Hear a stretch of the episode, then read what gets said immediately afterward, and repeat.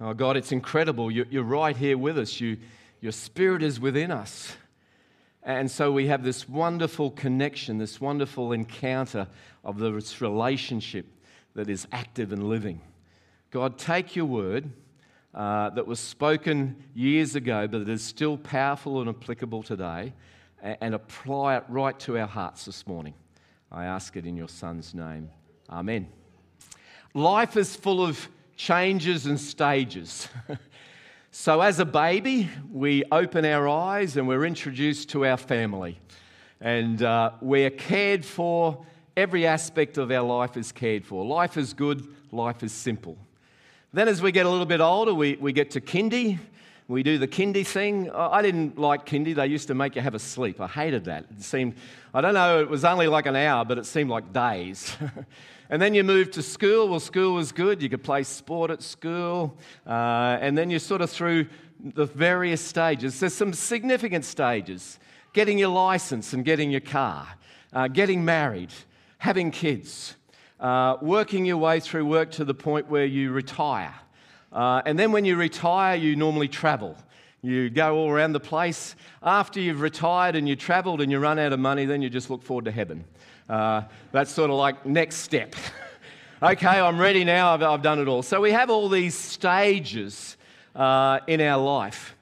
And, and it's important to understand that if we go back 2,000 years ago, uh, Jesus talked to his Father in heaven and set about to put in place a plan.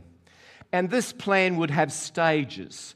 This plan would be uh, according to certain things taking place uh, in the life uh, of God's people. And uh, there's this huge life changing moments that take place. Some of them we're very aware of and they are significant, but others sometimes significant, but we miss. Uh, and this morning, what we're going to try and do is see God's plan and how that includes all of us, but to make sure we don't miss the important bits. So, if you have your Bible, and we're going to look at John chapter 17, which Sam uh, read to us. We're going to read from verse 1.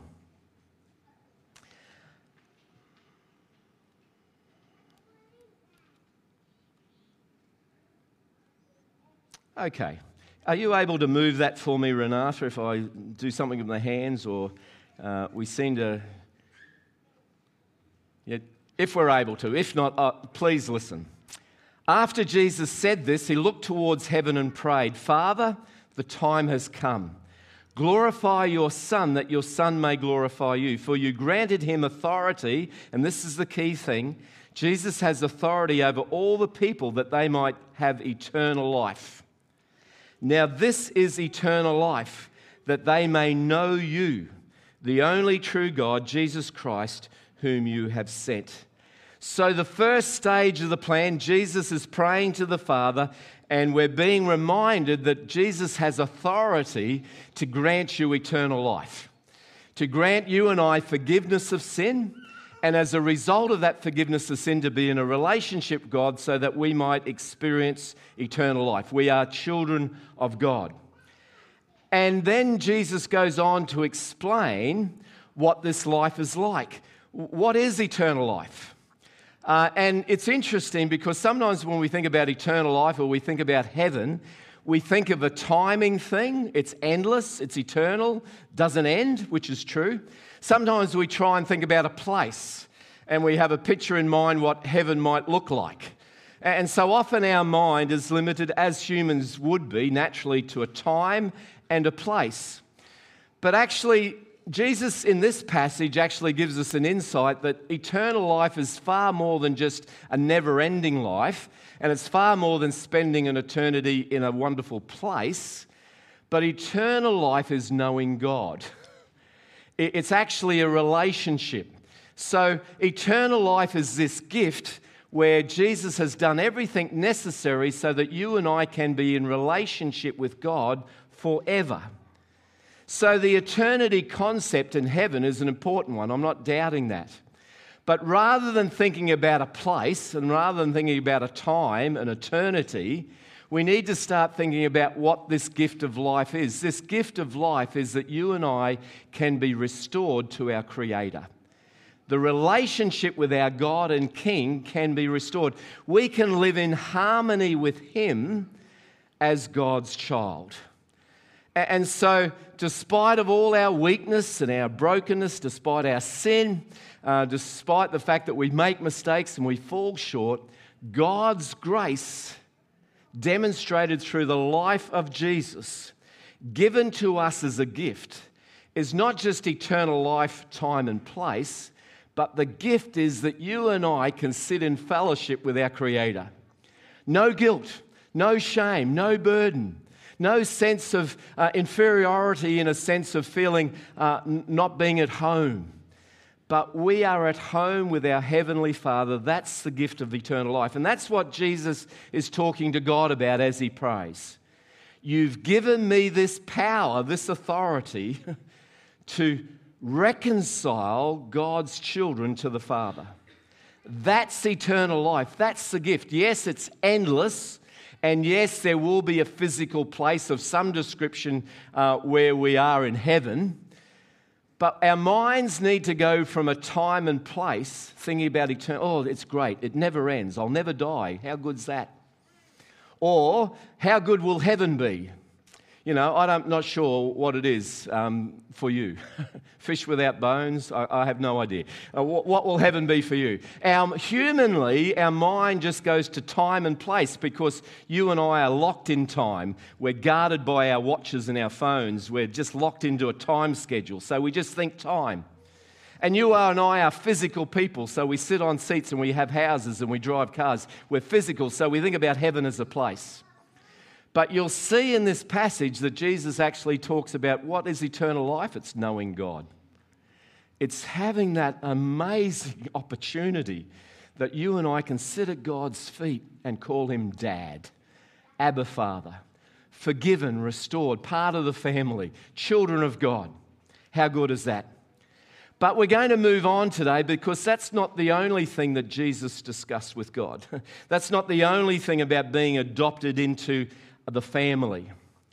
Hey, this is the thing that we often miss, but we're adopted into God's family, but we're also adopted into God's purposes. We now become part of God's plan. No luck? Ah, it's okay. From verse 10, if you're following, all I have is yours, and all you have is mine, and glory has come to me through them. I will remain in the world no longer but they, your children, they are still in the world, and I am coming back to you. Holy Father, protect them by the power of your name, the name you gave me, so that they may be one as we is one. Here is the second stage of the plan. Jesus would go back to the Father and he'd pass the baton on to us to continue the ministry of his church. And so we're adopted into the family, but we're also adopted into his purpose. Can we just pinch ourselves for a while? Just, just have a think about this. Jesus is praying about you to the Father, saying, God, I'm coming back to you, but I'm handing your ministry over to my people, to you. we need to be aware of the privilege, I suppose, in the shadow of the cross, he's just about to be crucified. In the shadow of the cross, Jesus gives birth to the church. In the shadow of the cross, it says, God, I'm presenting to you your church. I'm leaving, I'm going back, and I'm trusting your kingdom to your church. So, in the shadow of the cross, Jesus is thinking about what's going to happen. And what is, what is it we're meant to be? We're meant to be the visible representation of God, the visible representation of the invisible God. And we are to be the outward expression of the love of God. And so we're called into his purpose. And so what's happened is uh, we've been extracted or removed from the philosophy of this world.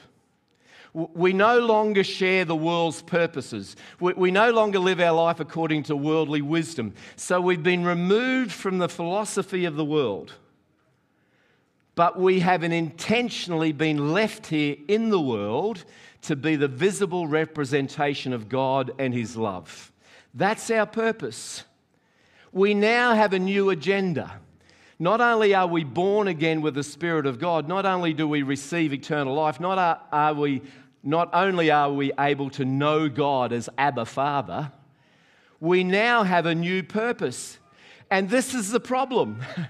if we just rest in being a child of God and enjoying His love and eternal life, but we don't understand that there's a second stage where we live out and represent God, we live in this tension of not knowing how to live. Because the only way that we can be in this world but not of it is to clearly understand our purpose. And if our purpose isn't clear, we'll have one foot in both camps and we'll be confused. So, our purpose is to express, be a visible expression of the invisible God. So, just imagine Jesus is sort of like this meeting of heads of whatever. God and Jesus are talking. And Jesus is saying, Well, this is what's going to happen, Dad. Uh, I'm going to come back to you, um, but I have, with the authority you've given me, placed uh, your spirit in your people, and now they will be your church and they will continue your ministry. I would suggest that that's a significant life changing moment for you and me. It's not just eternal life, but we have a purpose and a calling. So we are a child of God and we are able to know God. But we are also His church. And we now know our purpose. So we are no longer in of the world, but we're left here intentionally by God. And so, if you're considering your purpose, if we're wondering what's this about, why do I get out of bed every morning? Why did you leave me here? What's the point? We are the visible demonstration of the love of God. We are His church. We are establishing His kingdom. I will remain in the world no longer, but they are still in the world. now, I have a little bit of mixed emotion here. I like the idea of being a child of God. I like the idea of being able to call God Abba, Dad, being adopted into His family. And initially, when you say, Well, Paul, you are now the church, you are now called to represent God, I think, Oh, that's a great honor. I think, Oh, okay. I'm meant to express God, I'm meant to express His love. Uh, that's great, sort of, maybe, possibly.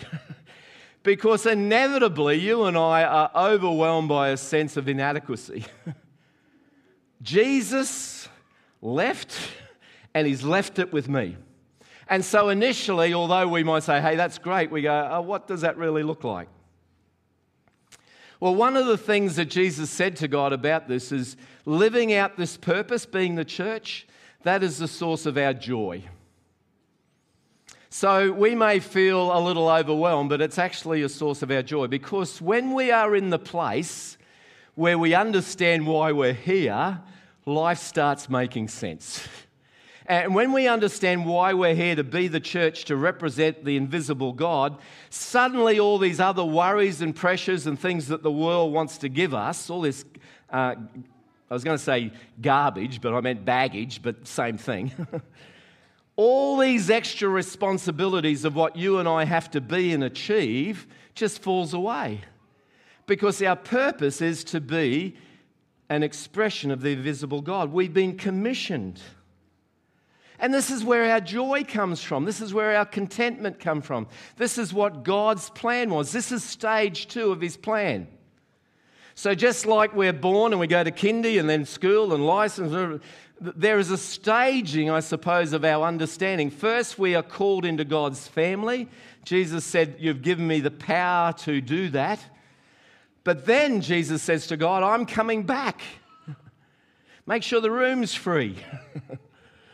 I'm coming back, but I'm going to leave your church. I, I, want, God, this is your church. This is your people. This is how your ministry will be conducted. So, what does that look like? From verse 13 I am coming to you, but I say these things while I am still in the world, so they may have a full measure of joy within them. There's our joy.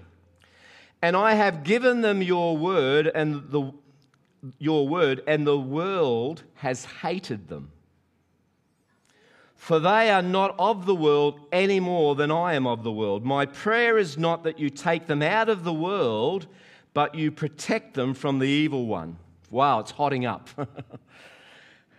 so we have been given this responsibility to be the church, but now Jesus is praying for our protection because the world hates him. The life that we are to live, the life that we introduce, is an offense to the world. And so we need God's protection. And that protection comes for two reasons. We need to be protected not only because the world hates us, the, the cross is an offense to people, that there is a real, um, I suppose, a real barrier and a rejection uh, in, in, worldly thinking. But the other reason that we need to be, uh, pray for God's ex- protection is the two extremes. Either we're too much of the world or we're too much of man's church. He's praying that we will find the tension of understanding how we're still in the world, but we're God's church. So sometimes we're so much of the world they can't tell any difference. We don't look any different from the world because we're so much like the world. The other extreme is that we put so much man into what the church is like that we fill it with tradition and ritual and, and all this stuff that it becomes irrelevant to the world. And so, what Jesus is praying is that you and I have the wisdom to live in this tension where we're in the world, but we're not of it. We're not some religious group of people that, that has invented what Christianity should be or the church should look like, and we sort of put out, isolate ourselves, but we're different enough from the world that people can see something different about us. And that's tension. Do you know, as a Christian, I get sick of the tension, don't you? I just, I can't something be easy? Can't something be simple? Can't it just be black and white? Can't God just tell me what to do in plain figures and let's tension all the time? Should I do this or should I do that? Let me tell you, the Christian life is always about tension. Minute by minute, moment by moment, we live in the tension of asking God, God, what is it you want me to do? What is it you want me to say? How do you want me to act? Do you know why we like black and white? Do you know, like fundamental churches grow? Do you know why there's a huge sense of relief when someone can just give it to me straight, black and white? We can stop thinking. As someone says, these are the rules, and you just stay in your lane and you'll be fine. But you need to understand that staying in the lane is not how God does it. We live in constant tension all of the time, seeking what the Spirit is saying, asking God what we should be doing and how should we should be living. That's how you can be in the world and not of it. Otherwise, we'll, we'll, just, we'll just settle for something black and white and we'll just get old and boring. And we'll feel comfortable, but we'll never be challenged because the challenge is knowing God. God's spirit within us, and He's stirring us all the time. I'll give you an example. Sometimes when we talk about giving, this is the tension. I could easily sell my house, a car or two, or even a child. No, but I could. I, I could sell my house, I could do that, and I could send all the money to Africa, and Kath and I could live in a tent. I'm not sure how long Kath will be there with me, but we could live in a tent. So, is God asking me to do that? Well, I don't think He is. But how do I know how much I give to other people? I live in the tension of the Spirit. God, what are you saying? What do you want me to do? There's nowhere written in the Bible to tell me. Yes, it talks about tithing and giving a tenth, but that's, that's a guide. I'm constantly living in this tension. What should I do? And so, when the church is trying to operate within the community in 2024, we are constantly living in this tension. How do we represent Jesus? How do we show them the love of God? What is it we're going to fight over? What is it we're going to love them about? Constantly in this tension. And this is what Jesus is praying God, protect them. Protect them from the evil one. Protect them from being too much man in the church or protect them from being just like the world. Help them to live in the tension. Now, we can't put this in the Constitution. I can't give you 20 points of how we're going to do this because it's changing all the time. Shock horror. Do you know Baptists would not sign up to some of the original documents hundreds of years ago because the Baptists were quite clever in this thing. They said, No, we won't sign up to anything because we're serving a living God who's speaking to us all the time and we're growing and developing and changing our mind all the time. So if you like black and white and if you like safe, Christian life is not for you. Being religious might be, but being a follower of Jesus isn't because I can tell you, being a follower of Jesus means your intention every minute of every day. God, what are you saying? What do you want me to do? How can I change? How do you want me to see this? How do I read this? That's why we need protection, because it takes God's wisdom to know how to be in the world but not of it. I've said a lot more than I was going to say. I don't know where, I just keep going. They are not of the world, even as I am not of it.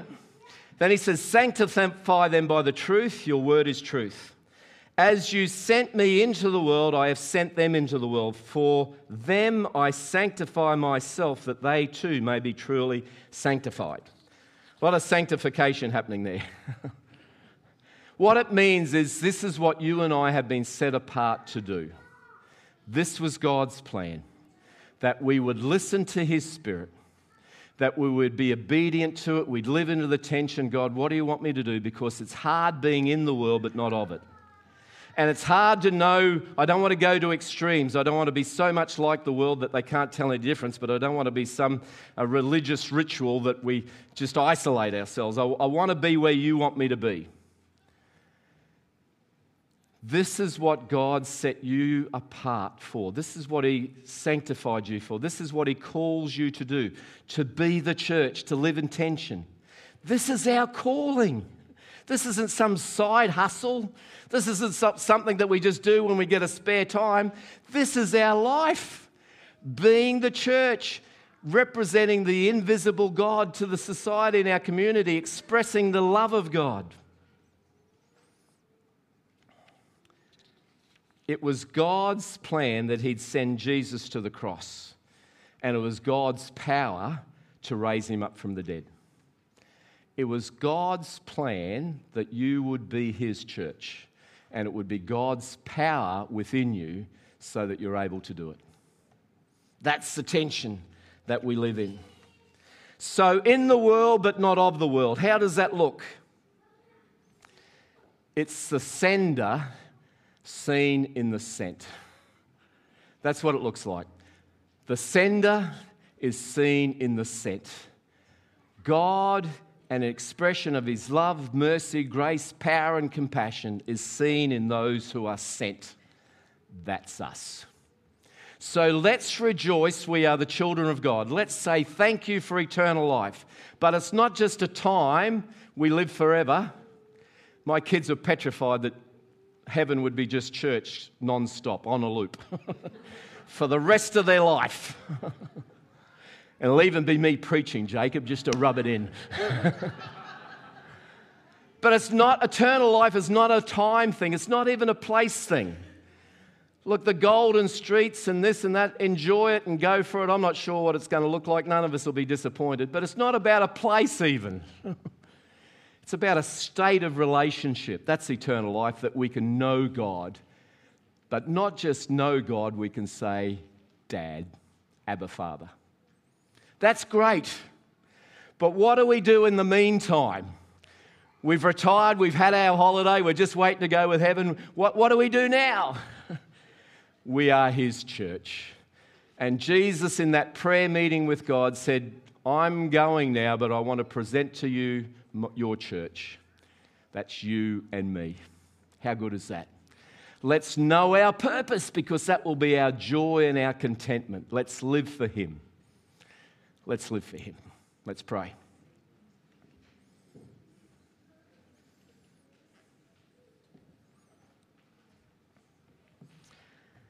Father God, we spent the last four weeks talking about a lifestyle of worship.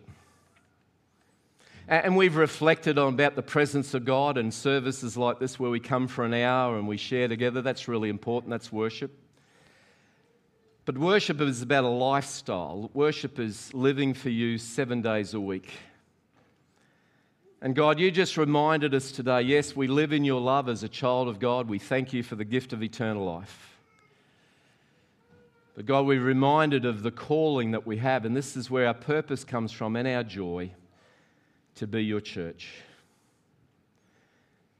And it's a church that's going to be in the world but not of it. God, we pray that the people would see the sender, that's you, in the sent, that's us. That we would express visibly the invisible God. That we would express your love, mercy, and grace. God, help us to see and understand this is our life and this is our calling. And God, there's sometimes when I get tired and the, living in that tension. But God, give me courage and strength because if we're really listening to you, really, we're in tension all of the time, asking your Spirit to lead and to guide us every minute of every day. Help us not to put our tent pegs down and say we're finished. I'm not thinking about that anymore. But may we continue to grow in intimacy with you and all the time asking, God, what is it you want me to say? What is it you want me to do? Help us to live in that tension. Do you make your response? Do you make your response who calls you to be his church?